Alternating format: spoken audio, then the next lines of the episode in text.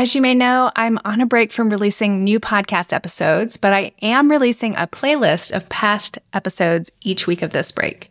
This week, the episodes are all about sequencing and class planning. Topics include my personal class planning framework, sequencing warm ups, how to sequence a demo class when you're auditioning for a studio, four ways to theme your classes, and how to adapt the same sequence for different bodies. You can access all these episodes by clicking through to the show notes of this mini episode that you're listening to right now, which will also include a link to the entire playlist on Spotify. And check back next week for a playlist about pricing and money.